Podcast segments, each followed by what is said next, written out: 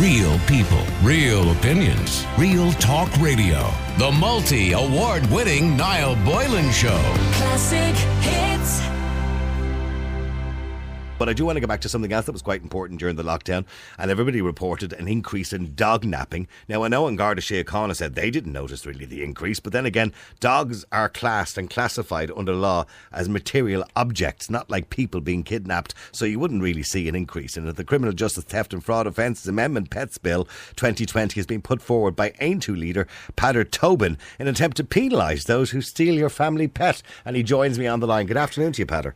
Good afternoon, Niall. Tough times for people today, particularly today after a very depressing and difficult weekend for everybody. I'm sure, including yourself, Peadar, as well. And we'll talk about that briefly in a second. But just getting back to the dog napping. Now, the guards said they didn't even notice the increase, but I think this is because of the way this crime is reported and registered, probably.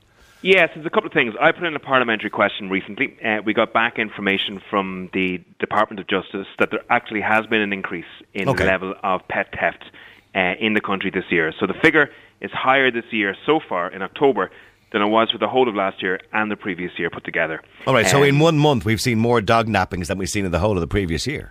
No, uh, so, sorry, just to make that clear. Okay. So in, in the year to date, Oh, uh, okay, there's been okay. more dog nappings in 2020 than there was in 2019 or 2018. Okay, all right, okay. And um, and that's you know the reported ones, and obviously there's a heap of unreported dog nappings uh, that happen uh, as well. So just to give people a kind of background, um, during the, the lockdown, many people were at home. Many people felt they would get a pet. Demand rose supply didn't, so the price increased, and all of a sudden there was a ready-made market uh, for stolen uh, pets.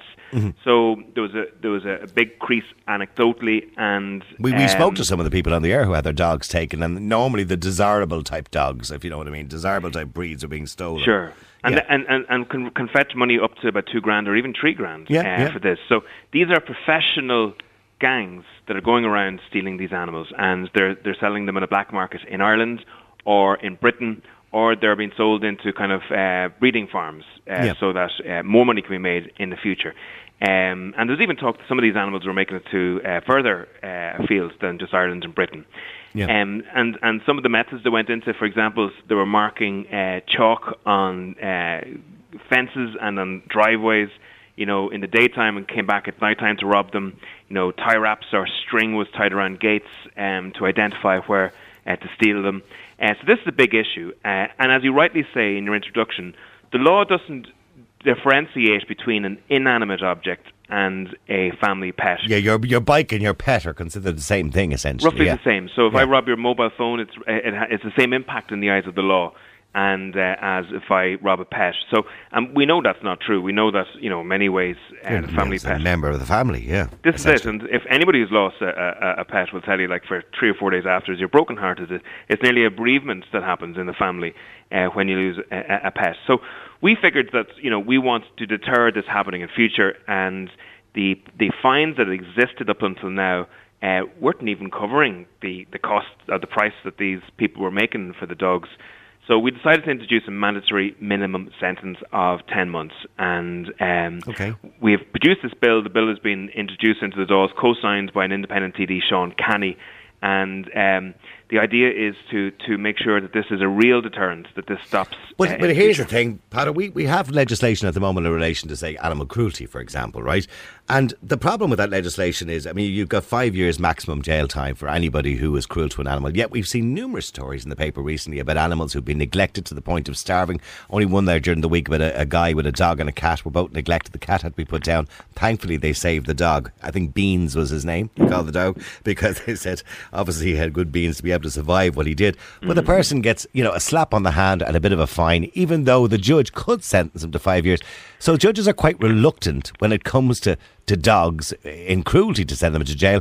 So what makes us think that it would be any different? That even if we do have a bill, which is great and well done to you, Peadar, I'm not saying it's not, but it's up to the judge then to interpret that and put the person in jail, then, isn't it? Yeah, so so right now it's up to the judge to come up with a sentence, and you know politicians love to have a judge to have a free hand on what kind of sentence to impose, because the idea is that well the judge is at the coalface of the actual evidence on that particular case and is better able to you know, uh, you know tailor the sentence to the particular case.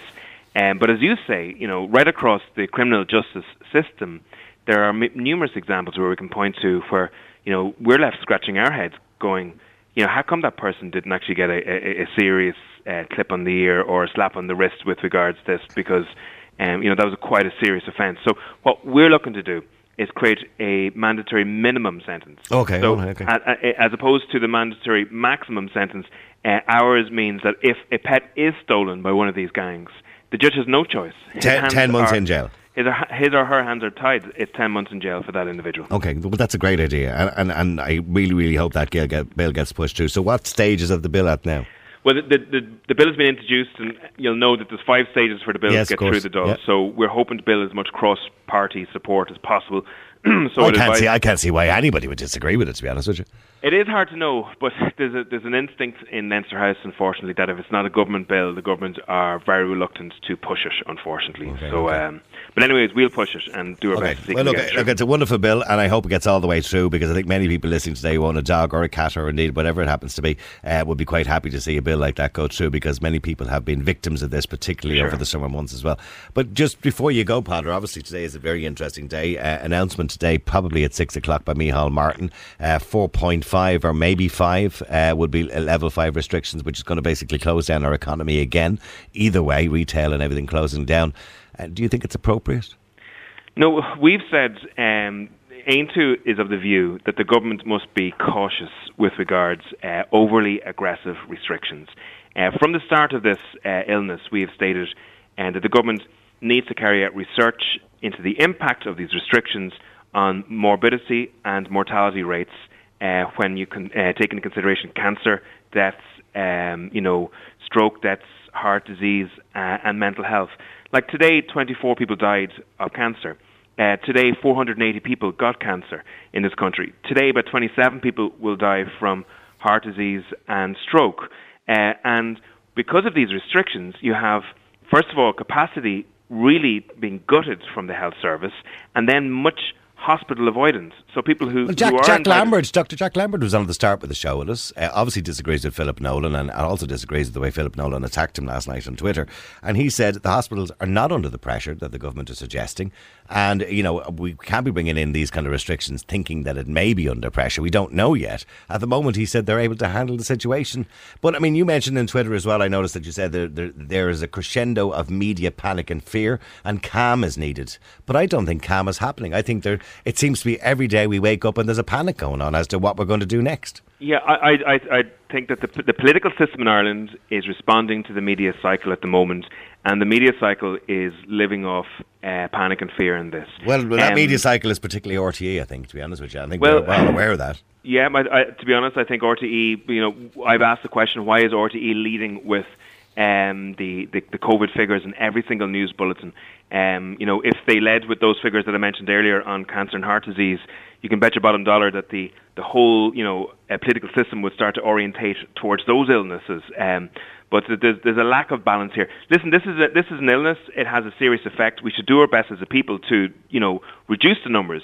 But we you know there's a cost to restrictions as well. And until the day that that government carries out a research into the cost of the restrictions, that means it's uh, not evidence based, uh, and you know th- that's a danger. So we're asking for the government to do that. And and to be honest, like we're here, I asked the question: Why are restrictions more severe in Ireland than they are internationally?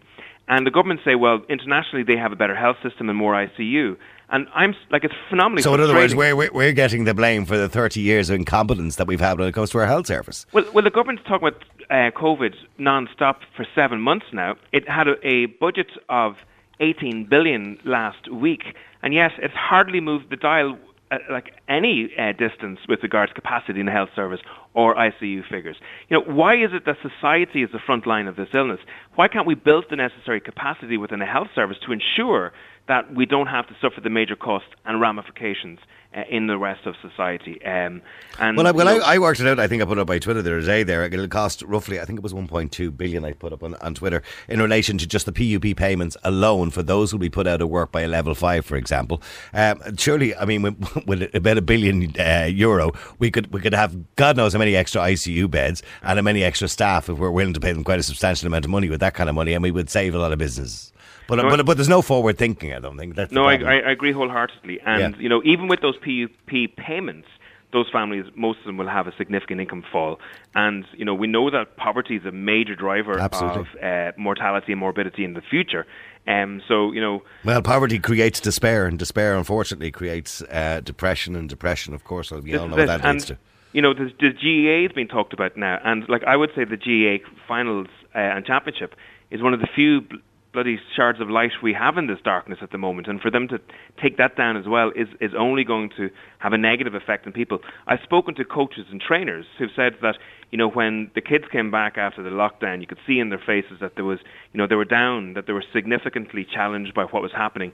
But you know week after week, training session after training session, morale lifted again, and here we are now facing into a dark winter where you know, know, many of those know. kids are going to have those. Well, look, uh, it's, a, it's, a, it's a tough time. It's a tough time, and I, and, I, and I, Sky News yesterday reported that one in four teenagers in the UK had stated that they felt like taking their own lives over the last five or six months, which I think is absolutely appalling to listen to. Well, we don't have those statistics, unfortunately. Don't we care enough to find out? No, look, I, I've done the work on this to see can we get statistics on the number of people who have taken their lives. Um, in Ireland, they're recorded by the coroner, and as you'll know, the coroner's case is often can be a year after the, the death has happened. But I have spoken to people who work in uh, you know suicidality and mental health areas, and they have told me that the numbers, uh, anecdotally, uh, around the country uh, are far higher than they should be. Um, there shouldn't be any of these figures for sure, but they're far higher than than- than the average.